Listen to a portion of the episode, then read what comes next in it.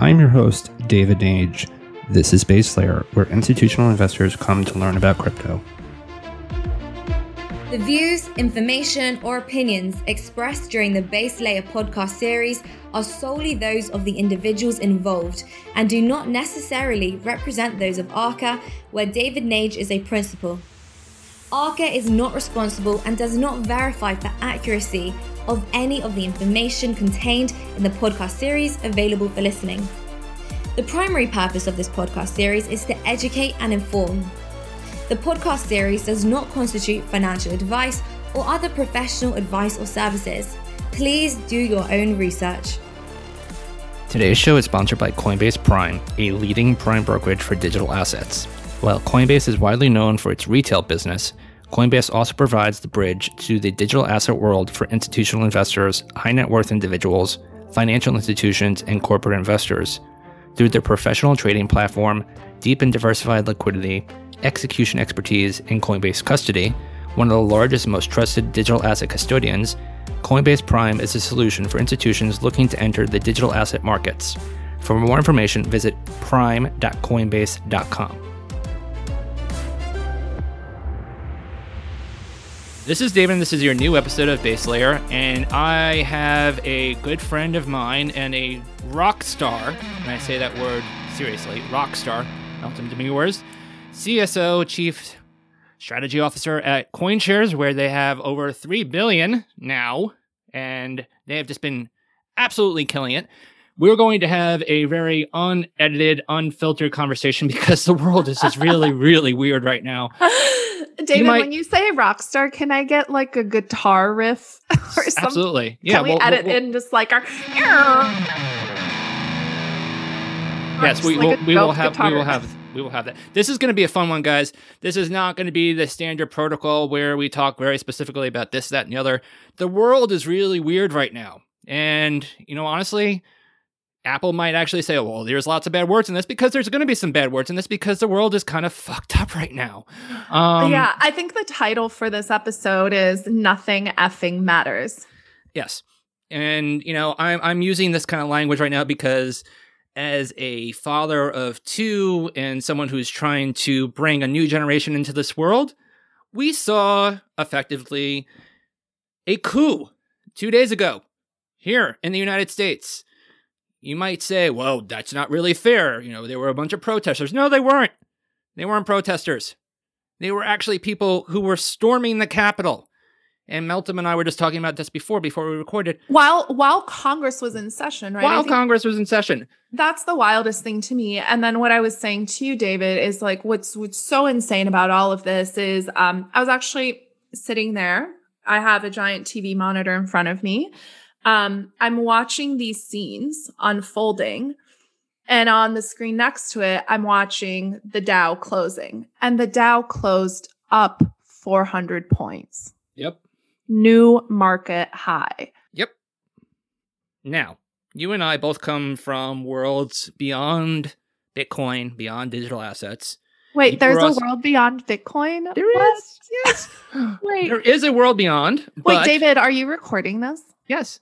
Oh, you are? Okay. Sorry. It's okay. I didn't know if you were. We're gonna have fun with this. This is the fun one. This is my fun one. This is where the the gloves are off. Okay. Um, good. and so yes, you know, this was un. I, people were like, well, why are you so surprised? And I shouldn't be surprised because you and I both know that the world that we see right now, especially with regards to the markets, the markets are basically juiced. The markets are basically addicted to free money. And that's actually one of the reasons why everyone's been starting to pay attention to the our world, if you call it our world. What do you think?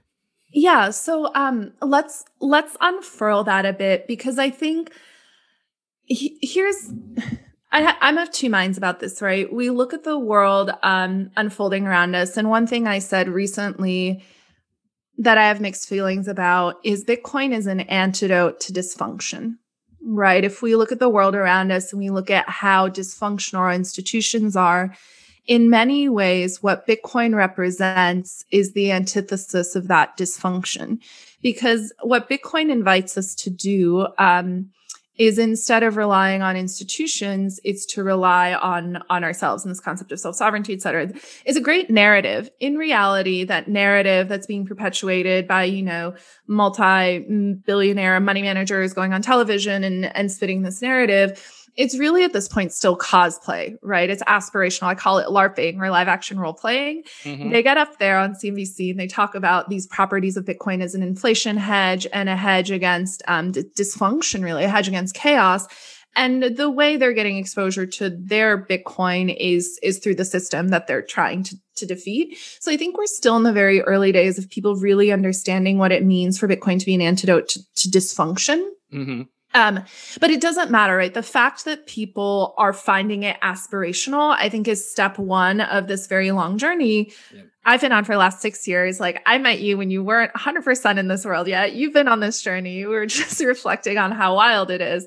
But um, I, I think the fact that people are now speaking about this antidote to dysfunction in an aspirational way reflects a fundamental shift in mindset. So that's mm-hmm. number one.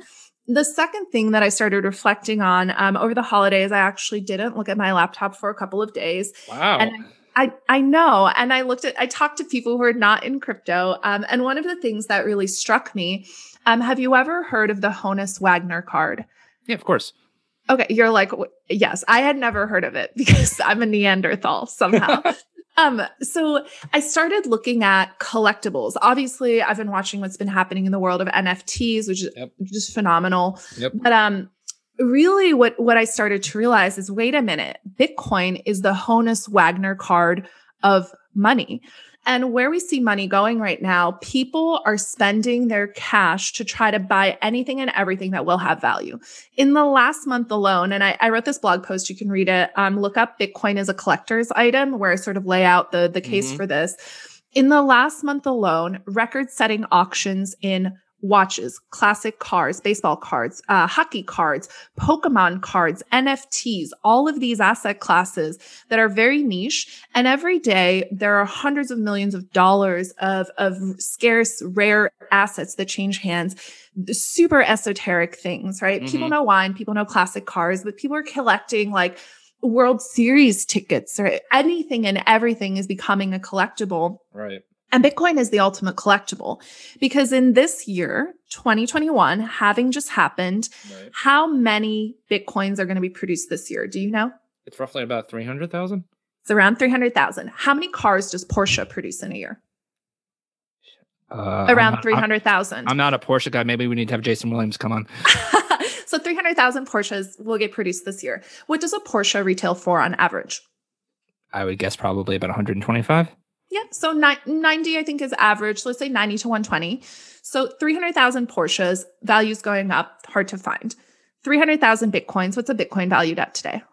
Roughly 41,000. Bitcoin's really fucking cheap. I love it. Oh. 300,000 Bitcoin, 900 Bitcoins are being mined a day. How many Bitcoins of buy demand are there? Oh God, yeah. More than 900. Way more yeah. than 900. Yeah. Way more than 900. I will tell you right now it's way more than 900. And so again, once you shift the the mindset, right? We have infinite dollars. And this is why I said to you nothing effing matters anymore. Like I studied econ in grad school and in college. Yep. I studied math, right? I did all my little econometric equations and all my fun calculus. Throw that all out the goddamn window, throw it out the window. The only useful thing I learned is how to do modeling. Like that, that's it. I learned how to do time series modeling and understand like dynamics and systems. That's mm-hmm. it. Throw the textbooks out of the window because they literally do not matter anymore. We live in a world where number go up. The only thing that's relevant from now on is number go up. Stimulus number go up. Money printer go brr. Stock market go up. It doesn't effing matter the only thing that matters is keeping the juice flowing. So there is a rumor out there that you are behind Printer Go Brr. Oh wait. Uh, oh, oh, oh, oh, oh, oh, oh. No. A, you guys can't see it. There's a smile. There's a smile, Meltem's smile. We're not doing video, but we're obviously doing video between us. There is a rumor about, you know, a year ago when that came out that you were behind that. Just I have no comments. Ah. I have no comments. Ah. You, no, you heard it, that, you heard it there first, people. No, no, no. I'm not that cool. I'm not that interesting. You have to remember, I spend like 15 hours a day on my laptop just frantically typing on Zoom calls, having conversations like these, I'm not that not that fun. Unless I t- take a break and then I'm like, wait a minute, there's a Honus Wagner card. This thing trades for 3.5 million. It's a square of paper yep. that trades for 3.5 million dollars. I'm yep. I'm sorry, David. It's a literal square of paper with ink on it that trades for $3.5 million. Yeah. And I talk to people all day, and Bitcoin was at 20K two weeks ago. I talked to people and they go, Bitcoin at 20K is expensive. And I'm like, what are you talking about? You would buy a goddamn piece of paper for $3.5 million. And you're telling me $20,000 for a piece of the hardest money ever created is too expensive. I literally cannot with you. I do not understand how your brain functions. So let's talk let's talk about that. That's psychology. That's very deep-seated psychology. And I'm sure you you know through your studies you probably spent some time doing behavioral economics. And so there's a lot of psychology with that.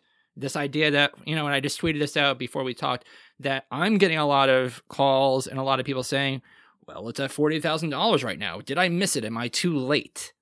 It's this concept of being too late. And I'm going to defer to my colleague Peter Hans at my firm he and I have been talking about this a lot too, and he came up with something so interesting. And he's got a new podcast now with Raoul Paul and the guys at Real Vision, so uh, everyone check it out. But he was talking about Amazon. So back in the day when Amazon first went public, it shot up roughly after some fits and spurts. It went up to about ninety dollars, and everyone was like, "Uh, I'm too late, missed it, it's gone." And then it capitulated down. It shot all the way down to two, and I was like, "Uh, it's gone. Amazon's finished. Not even gonna look at it." And then it went back up to 90 and was like, oh, shit, I missed it. I missed it again. Then it went up to 300. Then it went up to 400. It's this constant, am I too late? Am I too early? internal struggle that we have in our brain. What do you think about that? Yeah, I mean, I, I think this is exactly it. So, what you're really describing is um, things being relative. And this is actually, I think, um, the, the fundamentally challenging concept with something like Bitcoin, which is a paradigm shift. So people think um, about Bitcoin relative to other assets. And if you recall, a lot of the conversations I had in 2019, 2020 were around Bitcoin's volatility, right? But Bitcoin's volatility relative to what? Because volatility is a relative measure. Price, when we talk about price, it's a relative measure because what am I pricing my Bitcoin in? Typically, people are pricing in dollars. So, relatively speaking, yes, Bitcoin is volatile compared to holding dollars. But if we compare Bitcoin to, say, equities, if we compare Bitcoin to bonds, if we compare Bitcoin to precious metals, the volatility doesn't look so extreme. So, what really happened at the start of this year in March of 2020?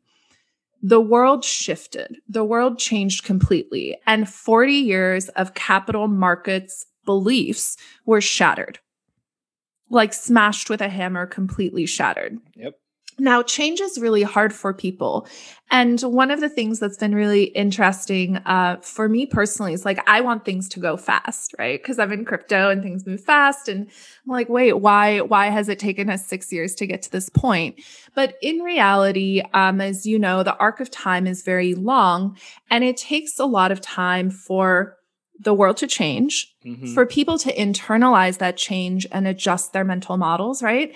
And a big part of this, and a big part of why I spend so much time talking and writing and trying to teach and communicate is it's really about giving people new frameworks and mental models to help them integrate this new way of thinking or mm-hmm. these new mental models into how they view the world, right? That's mm-hmm. really important. I think there's so many brilliant people in crypto who do this in different ways. So we have like this really broad cross section of people communicating in a lot of ways, talking to a lot of different audiences, which is right. amazing. But we had this fundamental shift that happened. Everything got, everything else got crazier. It's not that Bitcoin got crazy. It's that everything else got way freaking crazier. And what I love is when I talk to people about Bitcoin, they're like, mm, Bitcoin, mm, too expensive. I'm like, let me ask you a question. Did you buy, did you buy Tesla at 500? Right. And they said, yeah, yeah, of course I did. Like Tesla's going to the moon. And I'm like, okay. So Tesla has appreciated more this year than Bitcoin has. Tesla appreciated close to 700%. Right. In 2020. Yet you bought it at the high. Okay. And Bitcoin appreciated 250% in 2020. Yet you refused to buy. So help me understand, right? even if we're using the same reference rate of dollars, even if we're looking at the same volatility measure, mm-hmm. somehow Bitcoin too feels more volatile. Why? And then people start thinking and they're like, wait a minute. Because math is hard, this we know. but people just, they're not thinking logically. For some reasons, for some people, when they think about Bitcoin, their brain just goes into like a, a tailspin and logic goes out the window. But this is again why I think the collectibles narrative has been so interesting to me. Because when I say to people, like, do you know what a Honus Wagner card is? They're like, yeah, of course I know. I'm like, I don't know. I'm like, okay, one Honus Wagner card is $3.5 million. Do you think a Bitcoin at 25,000, at 35,000, at 40,000 is expensive? And they're like, probably not. Right. So let's dig into that Tesla Bitcoin thing. What part of the fact that Bitcoin is effectively founded by an anon, Satoshi, who we do not know if it's a he, she, it, what, versus Elon Musk, very pop, you know, very Wait, public. Are we in agreement that Satoshi was the aliens? Are we doing aliens? I'm kidding. I'm joking. Oh, every time I hear that, especially in Clubhouse, everyone's like, "Oh yeah, it was created by the aliens." I'm like, "Oh." Yeah. Let's not do that. You know, I, am I'm, I'm already speculating that 2021 the aliens are finally going to come here and just completely take over. But I don't want to hear that they actually also created. And then I hear the NSA. Oh yeah, that, that that rumor has been around for a while, and then there's uh, Paul Le Roux. Like there, right? Yeah. what what part in in psychology? Because you talk to a lot of institutional investors too. You talk to a lot of big money. What part of that psychology that one, you have a very public figure with Elon, and then two, you have Satoshi, who no one really knows who it is, what it is. What part of that do you think plays into this? Yeah, so I actually think Bitcoin and Tesla are very similar in in one regard. Both are aspirational. Mm-hmm. And let me explain what I mean by that. Bitcoin invites you to conceptualize the world in a different way.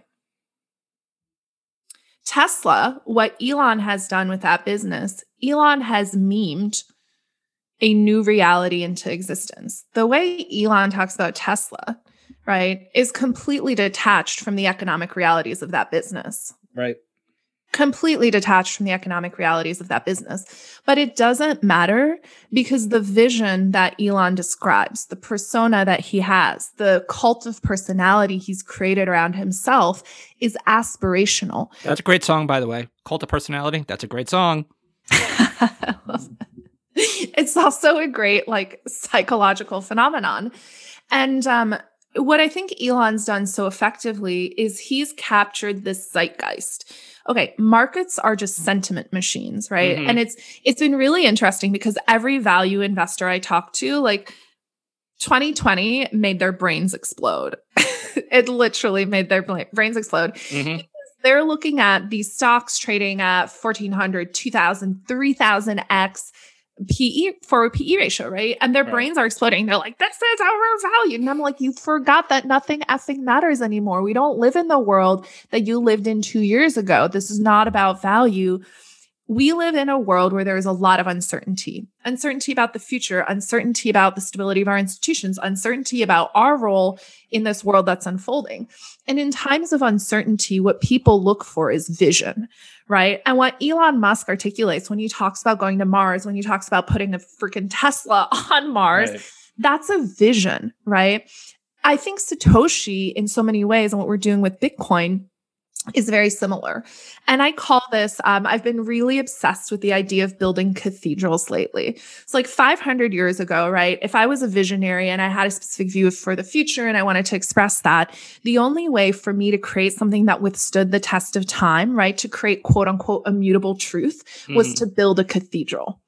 And cathedrals took hundreds of years to build, and people who built them dedicated tremendous amounts of resources to building these amazing, like technology, uh, technologically very advanced, like gravity defying, beautiful structures. Mm-hmm. And whenever people saw them, they would feel inspired, right? Like cathedrals were how we painted a vision for the reality we wanted to live in. Mm-hmm. Okay.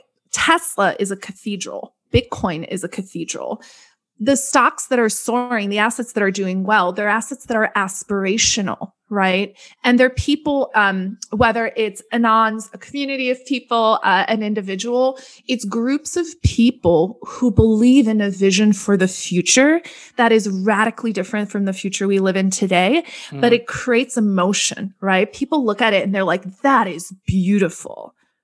And I want to live in that future. And so what I always think about, I'm an early stage investor, right? So what I love to do, like I've invested in over 250 companies in the last six years in this space, now investing in all sorts of stuff. I love working with early stage founders because as an early stage founder, and what you and I also do in our role as communicators is we create reality warps, right? We paint a picture of a reality that is very different from the reality we live in today. And our ability to be persuasive and our ability to make people feel something, that's profound because in this world, like nothing makes us feel anything, right? Like nothing right. effing matters. So if you can build a cathedral, if you can build a beautiful vision, that inspires and moves people, that is worth billions, trillions of dollars because what our world lacks is leadership and vision. And so people who create vision, they're going to be, you know, in the the next decade, I think they're going to be the people that really excel. Like yes, the fundamentals have to be there to a certain degree, but you can get very far yep on vision. And then the vision starts to become reality because other people will start building around your vision. Yep.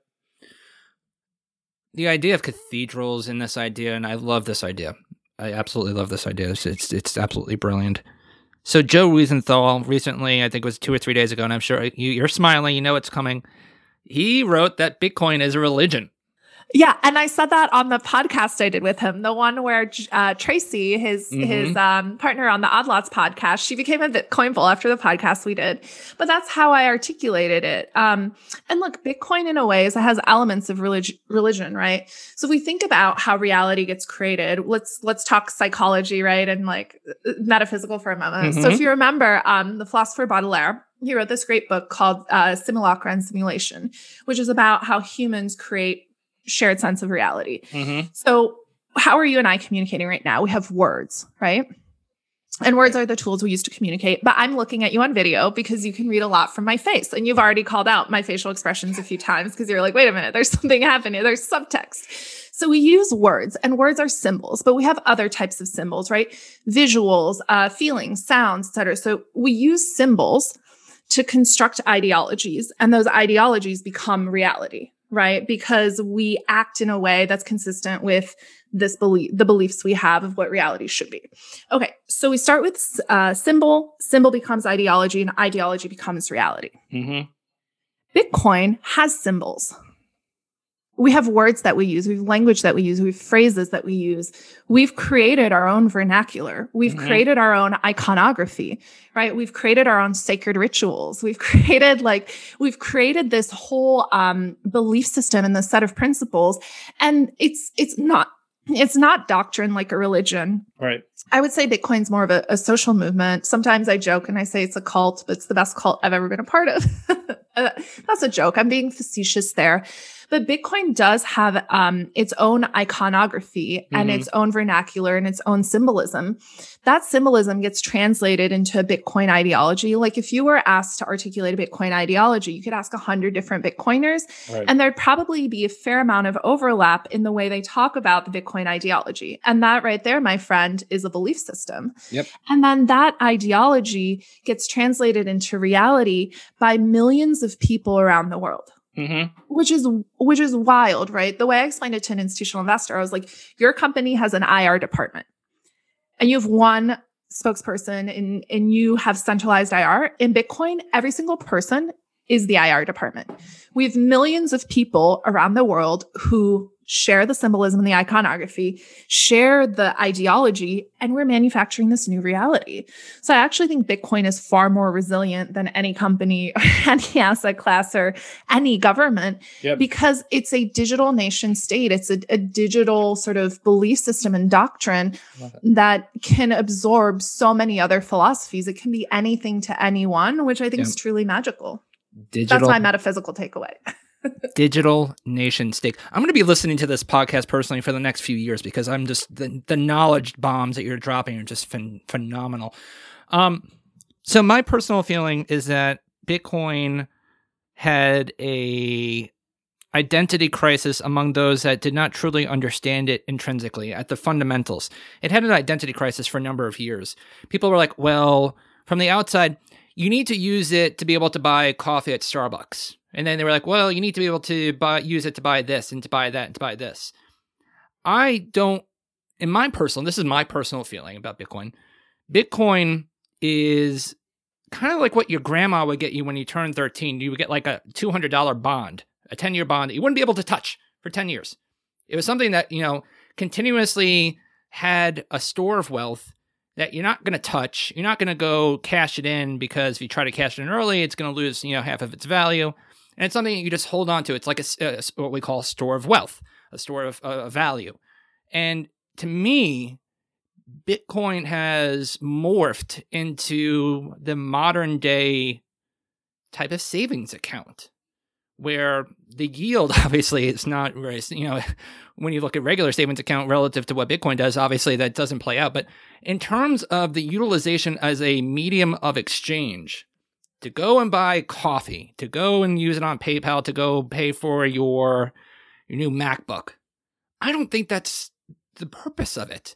One, essentially, because also if you use Bitcoin to buy some of those things, that's a that's a taxable event, so you should know that. And two, you're diluting your potential future earnings.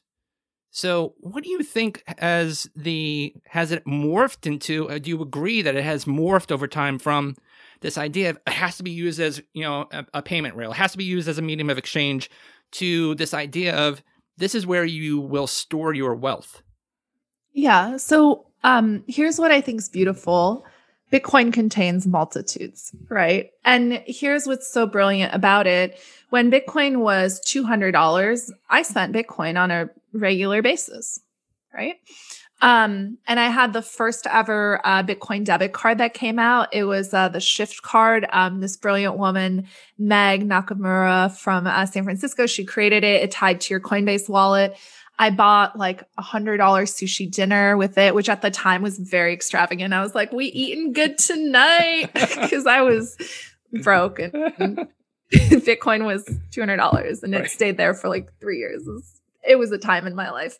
Um, I bought a rug from Overstock with some Dogecoin. Like I did all sorts of silly stuff uh, with with Bitcoin. Um, and obviously it was a store of value, and I held Bitcoin with the intention of holding it long term. Right. But like at the end of the day, what's great is like throughout human history, gold has been used as both a store of value and a medium of exchange, right? And what's so interesting about um, gold, like it wasn't really, I think a lot of people don't understand how gold became a medium of exchange.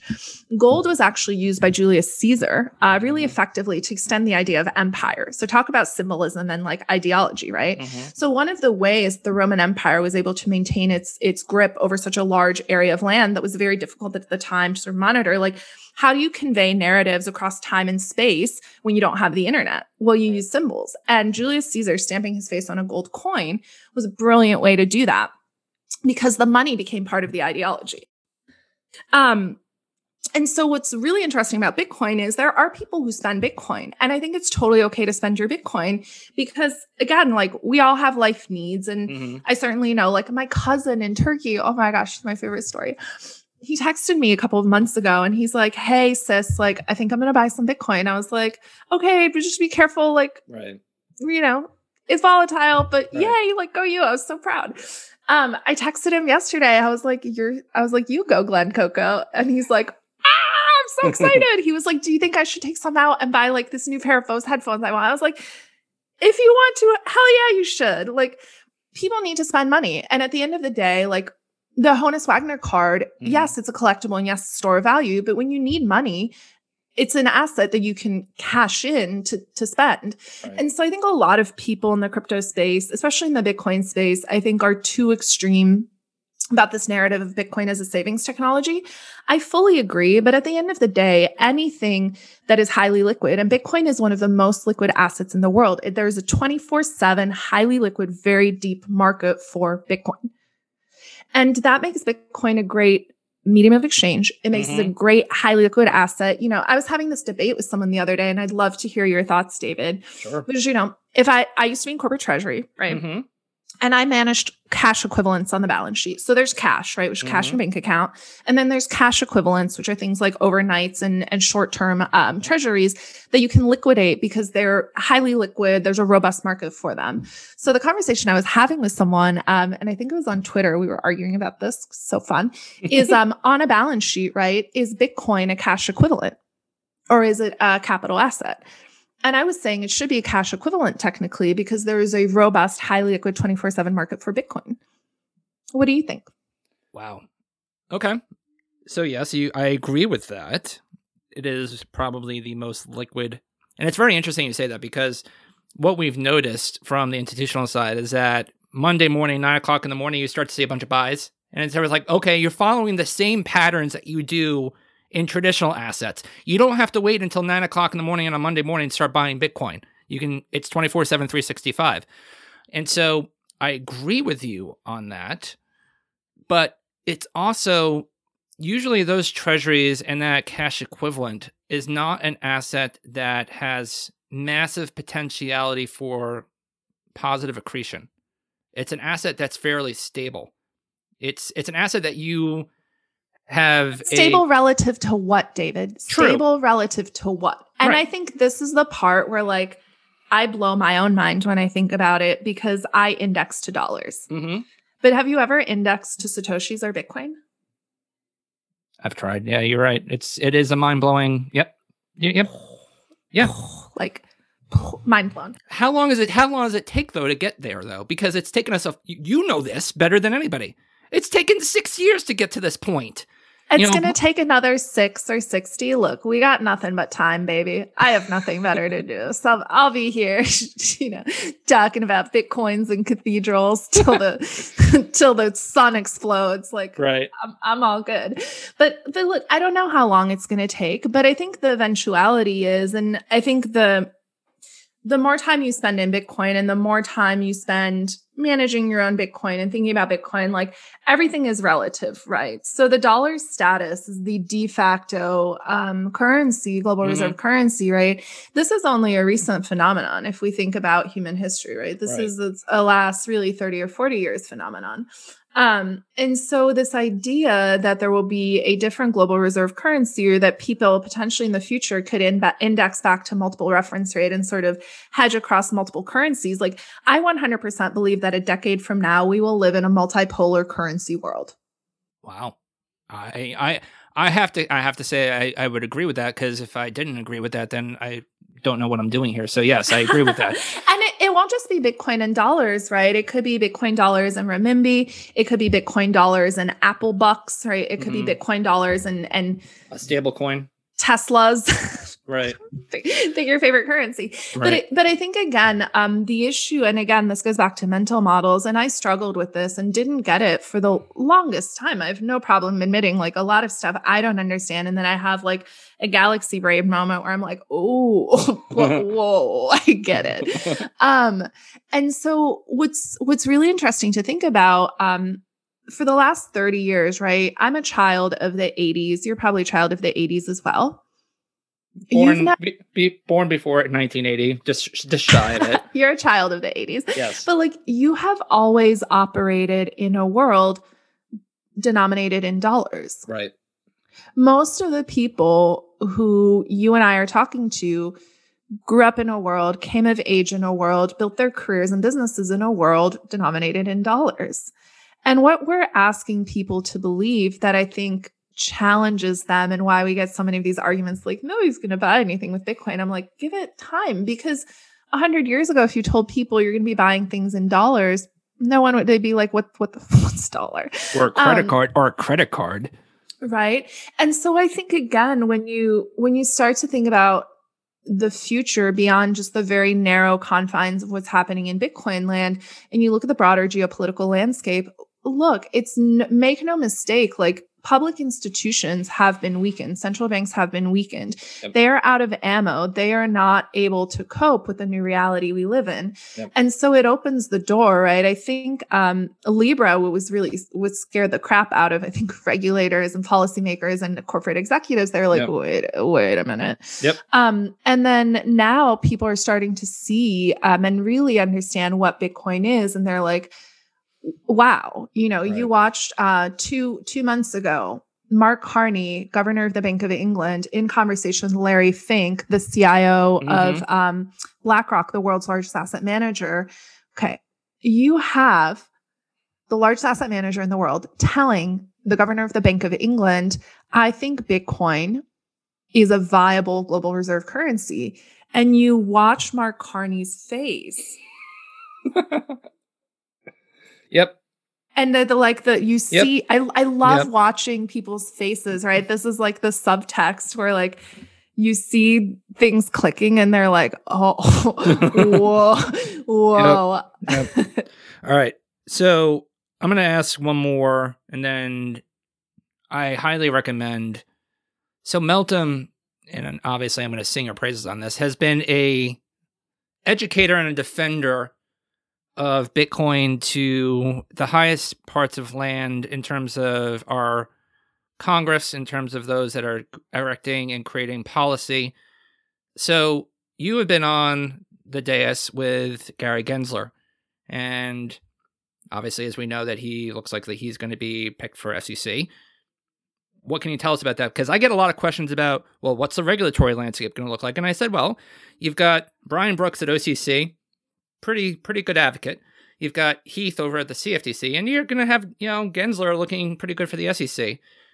That's three pretty. And, and let's not forget Mama Yellen. Uh, Mama Yellen, yes, Over the right, she's going to be printing money like it's going out of style. That's right. That's right. So from Gensler, you you've gotten to know him a bit, I'm sure. Can you tell us a little bit about kind of his what you think he feels about this whole world? Yeah, uh, look, I think there's a um let me start by articulating this, which I think is a very important point. Um there is a very common perception on the hill that crypto is an unregulated industry, which is categorically false. And I absolutely detest it when people call crypto the Wild West. It's not the Wild West, right? Like that was 2011, maybe. Since 2013, Bitcoin businesses in the United States of America and outside the United, United States of America have been regulated by the facts and circumstances of what their business is. If you are a money transmitter, you need to get money transmitter licenses. If you are a money services business, you need to get the right license. If you're a broker dealer, you need to have the right license. There's IRS rulings on how you pay taxes. There's OFAC and BSA and FinCEN rulings on how you report suspicious transactions. The idea that Bitcoin markets and Bitcoin as an asset class and as an industry in the United States are unregulated is fucking preposterous. Excuse my language, but I need to say that loud and I need to say that clear. Since 20, and I wrote this in my testimony, since 2015, I've been working with businesses in this space. I've worked with over 250 early stage startups. Their number one cost, time, energy, headache, compliance, compliance. These businesses are compliant. Exchanges in the US, they get thousands of requests from intelligence every single day. Yep. So the idea that these markets are unregulated is, is just absolutely preposterous. You look at the sheer amount of financial crime happening within the legacy financial system Mhm. and how poorly regulated that is and poorly enforced that is. And you look at Bitcoin and you say Bitcoin's unregulated. I'm sorry, that doesn't fly. And I'm going to come with facts and I'm going to bring receipts because that is categorically incorrect. And there are people in Washington, D.C. who are misrepresenting this industry and the actors in this industry. And I will not stand for that because a lot of people have spent a lot of time, energy, and money trying to figure out how to comply in a landscape where until 2017, regulators wouldn't even pick up the phone when we talked to them. Mhm. Right. And to the credit of the SEC and FINRA and other regulators, they have engaged. And I give a lot of credit to the CFTC. I think, you know, they've done a lot of great work. Um, Heath has been great at the CFTC, a lot of clarity on swaps, market oversight. Um, the SEC has been more challenging to, to engage with, but I think the SEC is, you know, there's a learning curve. They're trying to figure it out. There's obviously a lot of concern. There have been bad actors, um, but I would say like crypto is is no less bad than uh, the payday lending industry, right? Like there are these massive industries that are 50 times the size of the crypto industry. So the amount of salt that gets directed at the crypto industry is completely outsized yep. when we look at the how big this market is and what the economic impact is. So let me just say say that because I think a lot of people, including people I respect, fundamentally misrepresent the state of crypto regulation. It's fundamentally misrepresented. As I said, she was going to be heated on that, and she comes correct. And so you want to look at YouTube. I think it's on YouTube. You want to check out Meltem as I said, providing testimony to Congress. I think that was about a year ago during the whole Libra thing, year and a half ago or so. Give or take. Yeah, if you, uh, it's it's on the House Financial Services site. So, mm. um, yeah, the, the here look and and Gary, I think is a great person because he um obviously has a, a long history in capital markets. I mm-hmm. do think it's interesting. You know, he was had a role to play in 2008. Um, mm-hmm. so you know, if people want to talk about markets and bad things happening in markets. I mean, I'm sorry, can we please hold up a mirror to the people who are running the Biden administration? Because a lot of those people were directly involved in the bail ins and bailouts of 2008. Yep. And, you know, most of that TARP money went into the pockets of bankers. It, we didn't bail out everyday Americans, we bailed out bankers. And Look we're going to do more of the same. Look what happened to PPP. For God's sakes, it happened again. And, and look, this is where again, like people like to talk politics. Like Republicans and Democrats, in my view, um, they're different. They differ a bit at the edges, but at the core, like the US government is an institution right now that is focused on corporate socialism. They're going to take money from working class people and give it to corporations.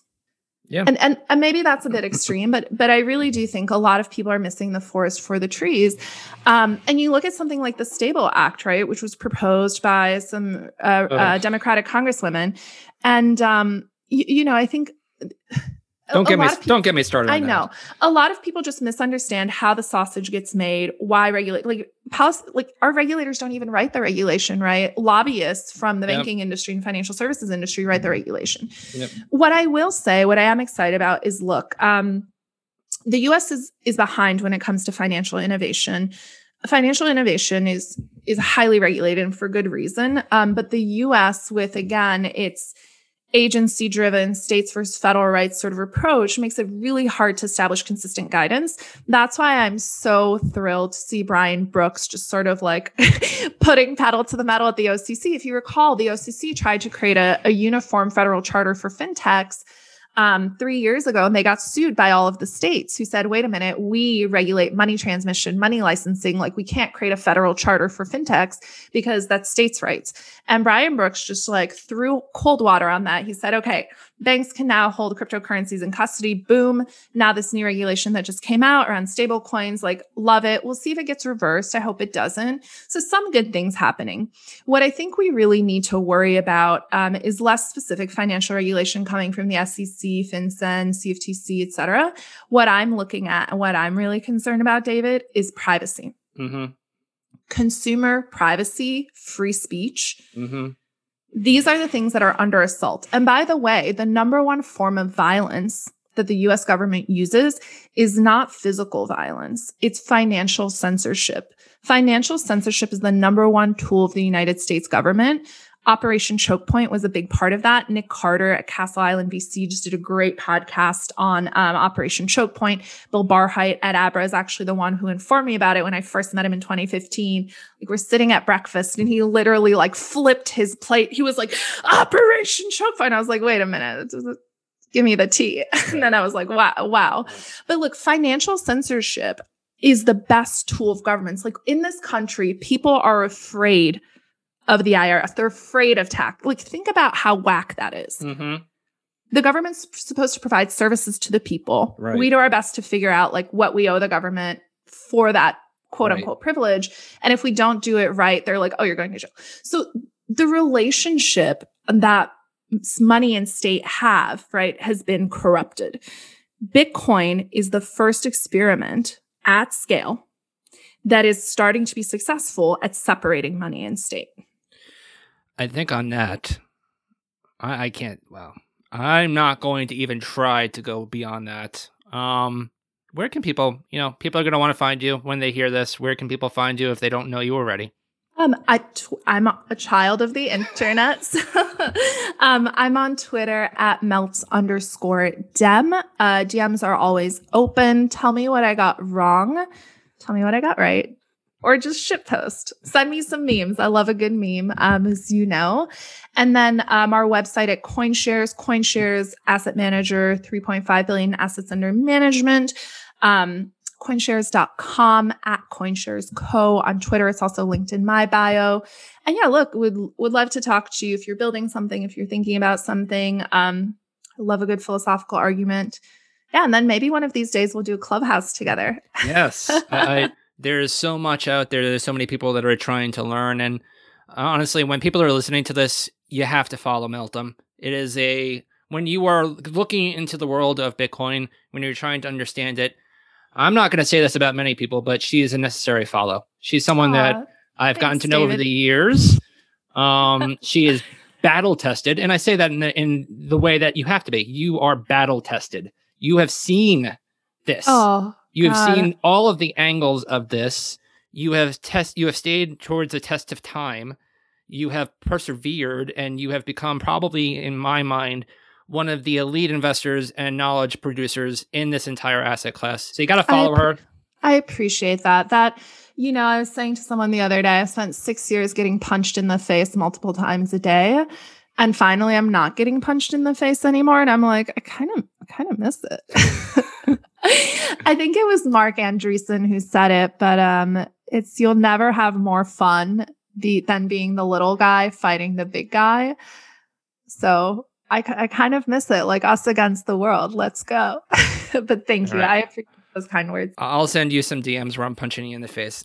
Not, Great. Not literally, not literally, of course. But don't even think that. But no, psycho just like really hit me hard psychologically. I'll, I'll, put you in check. I'll put you. yeah, I need you to mix mix my shit up a little. Okay, I'll, mix, I'll put you in check. Meltem, thank you so much for coming on. Again, this is going to be my 200th episode. Woo! Player. So thank you for the ride. Thank you for the knowledge it's bombs. A, it's a privilege. Um, yeah, and if I can leave you with one vision, like Let's build a cathedral. Like, what is the cathedral that we are building?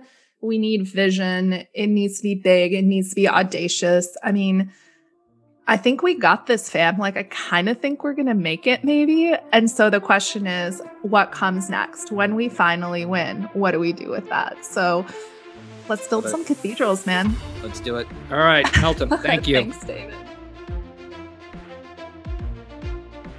Thanks for listening in to Base Layer. If you like the show and all the different guests that we've brought on, please give a like and subscribe on Apple or Spotify or wherever you do listen to the podcast. Also, if you want to have a conversation or reach out to me, you can reach me out on Twitter at David J. Nage and let's talk there. Or also, you can find me on LinkedIn, and I look forward to having great conversations with you all about digital assets. This podcast is presented by Blockworks Group, one of the best digital asset, event, and media production companies that I know of. For exclusive content and events that provide insight into digital assets, visit them at blockworksgroup.io. You won't be disappointed.